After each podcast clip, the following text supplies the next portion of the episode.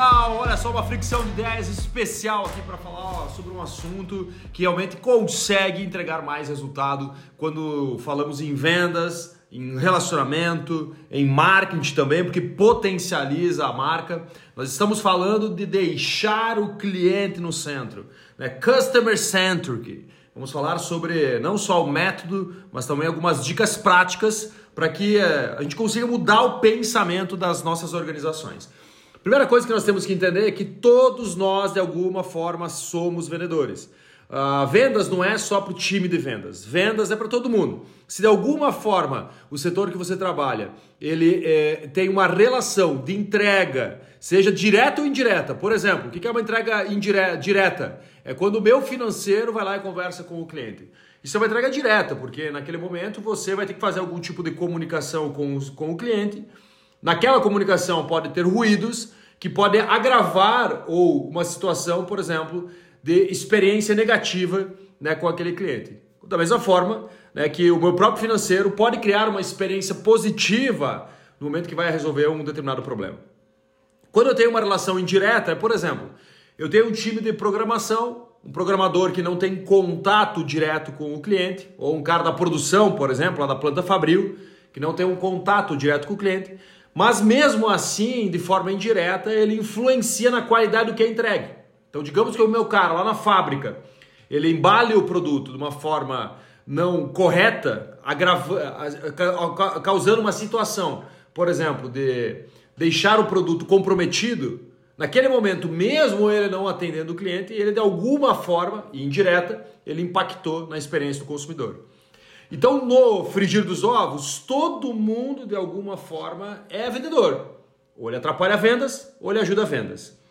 Então nós temos que tirar da cabeça que a ação de vendas ela é somente feita por vendedor. Óbvio que se nós tivermos uma empresa com pensamento de vendas, o nosso time de vendas terá uma facilidade maior na conversão daquele cliente, porque aumentando a experiência, eu consigo aumentar também as taxas de conversão, né? Porque clientes mais felizes compram mais, né? É simples assim. Se o cliente consegue comprar mais através da experiência, eu preciso obrigatoriamente fazer com que a minha equipe inteira entenda as suas importâncias. Quais são os fatores negativos que podem ser causados por uma negligência em processo, seja fabril, seja de serviço, seja como for.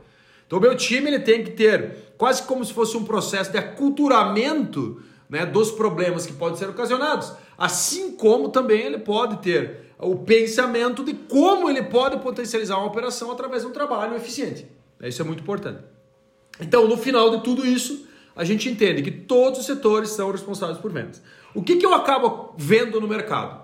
Pô, o setor financeiro, o setor contábil, o setor de produção, muitas vezes trabalham contra vendas. Ou até mesmo vendas trabalha contra um processo eficiente desses setores. Porque quando vendas promete o que nós não conseguimos cumprir no setor, automaticamente eu também estou agravando o processo de experiência. Então não é uma culpa só, por exemplo, hoje de setores né, paralelos a vendas. Ou seja, se eu hoje tenho uma promessa infundada que ela não será cumprida em vendas, eu vou em algum momento ser prejudicado no meio do processo. Então isso é muito importante. E a gente sabe, né, a gente fala muito sobre isso, e tem metodologias que falam sobre isso então, também, que conquistar um novo cliente tem um custo muito maior. Né? Alguns métodos falam 5, 7, 10 vezes mais você conquistar um novo cliente do que você manter o atual. E como é que você mantém um cliente atual na base? Você aprimorando os processos de experiência. E se eu digo que experiência depende de todo mundo, e se para conquistar e manter o cliente na base a gente precisa de mais experiência, quer dizer que todo mundo hoje dentro de uma operação, não importa qual o cargo da pessoa, pode ser uma pessoa lá que está entrando na empresa como estagiário, um diretor se leva o presidente da empresa todo mundo tem que ter o pensamento né, de customer centric, ou seja, cliente no centro, ou empresa centrada no cliente. Quando nós temos uma cultura de empresa centrada no cliente, algumas coisas acontecem. Né? E eu vou aqui citar alguns exemplos né, do nosso dia a dia, para que a gente consiga ilustrar também né, a importância que nós temos nesse processo de experiência. Primeiro, experiência ela tem uma correlação muito grande de você se colocar no lugar do cliente. Eu acho que o aspecto mais importante de uma experiência é quando a gente consegue literalmente se colocar no lugar do cliente né? e principalmente tirar as pedras do caminho. Então, se o cliente lá ele comprou um determinado produto ou serviço, nós temos que entender que o nosso produto ou serviço ele sempre será meio para algum fim. E esse fim é a expectativa que o cliente cria. E olha só, expectativa nem é experiência. Expectativa é o que a gente chama lá de, pô, entregar o combinado ou os marcos de sucesso. Então, eu entreguei o combinado e a experiência é aquele fator que nós, como consumidores, muitas vezes temos assim, pô, uau, pô, eu compraria de novo. Então, essa é a experiência, entregar acima, é uma entrega de excelência, digamos assim. Então, quando nós entendemos realmente o que o cliente compra, nós conseguimos, de alguma forma, criar uma experiência de uma forma um pouco mais eficiente.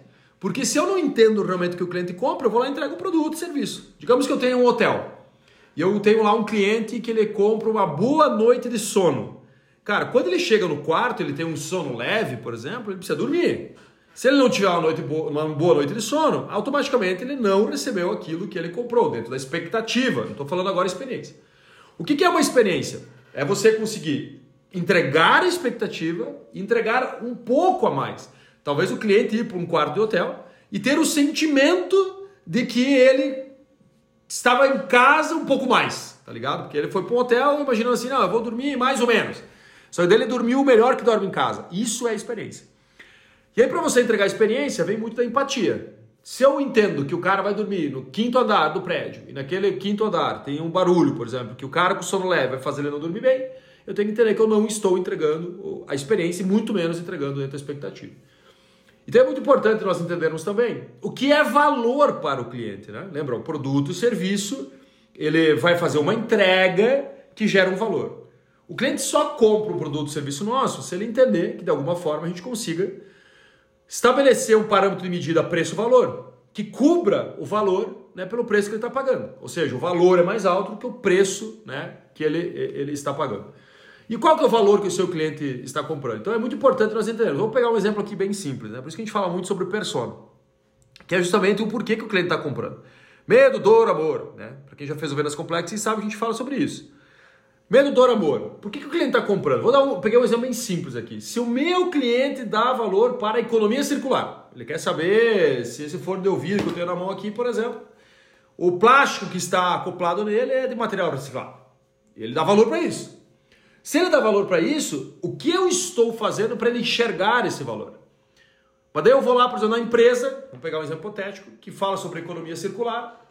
O cara fala no frasco lá do produto, né, na embalagem do produto, que aquele produto é 100% de material reciclável, e eu, como cliente, que acredito na economia circular, eu gero valor sobre aquilo.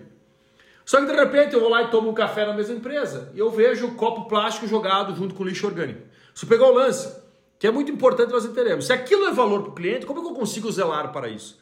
Não adianta eu lá no hotel colocar, uh, vamos ah, salvar o mundo, não uh, coloque a, a toalha aqui, né? não, não, não lave a toalha todos os dias, né? que é o que hoje a gente lê em muitos hotéis. Só que ao mesmo tempo eu tenho o copo plástico orgânico. Pegou o lance? Ou seja, daí tu tem o sentimento que aquela toalha de lá que tá lá para colocar se pendurado, ficar secando o dia inteiro, não é para salvar o mundo, mas é para a empresa economizar. Isso é experiência? Não, isso não é experiência. Experiência para o cliente que quer uma economia circular é realmente ele ver que tudo aquilo que tu fala está sendo cumprido, ponto final. Aqui pegar um exemplo muito simples só para a gente ilustrar a nossa conversa. Vou pegar outro exemplo. Se o teu cliente dá valor ao tempo, ou seja, velocidade, ele quer que as coisas sejam rápidas, e você não está conseguindo entregar com rapidez, prometida, você vai deixar de entregar a expectativa, muito menos a experiência. Por isso que é muito importante nós nos colocarmos no lugar do cliente. Olha a importância da empatia. Para eu entender, por exemplo, daí vem aquela questão da entrevista individual, né? Se eu chego no restaurante para comer, hoje é o meio-dia, e eu tenho 30 minutos para almoçar, porque eu quero ficar com meus filhos, naquele momento eu estou comprando tempo.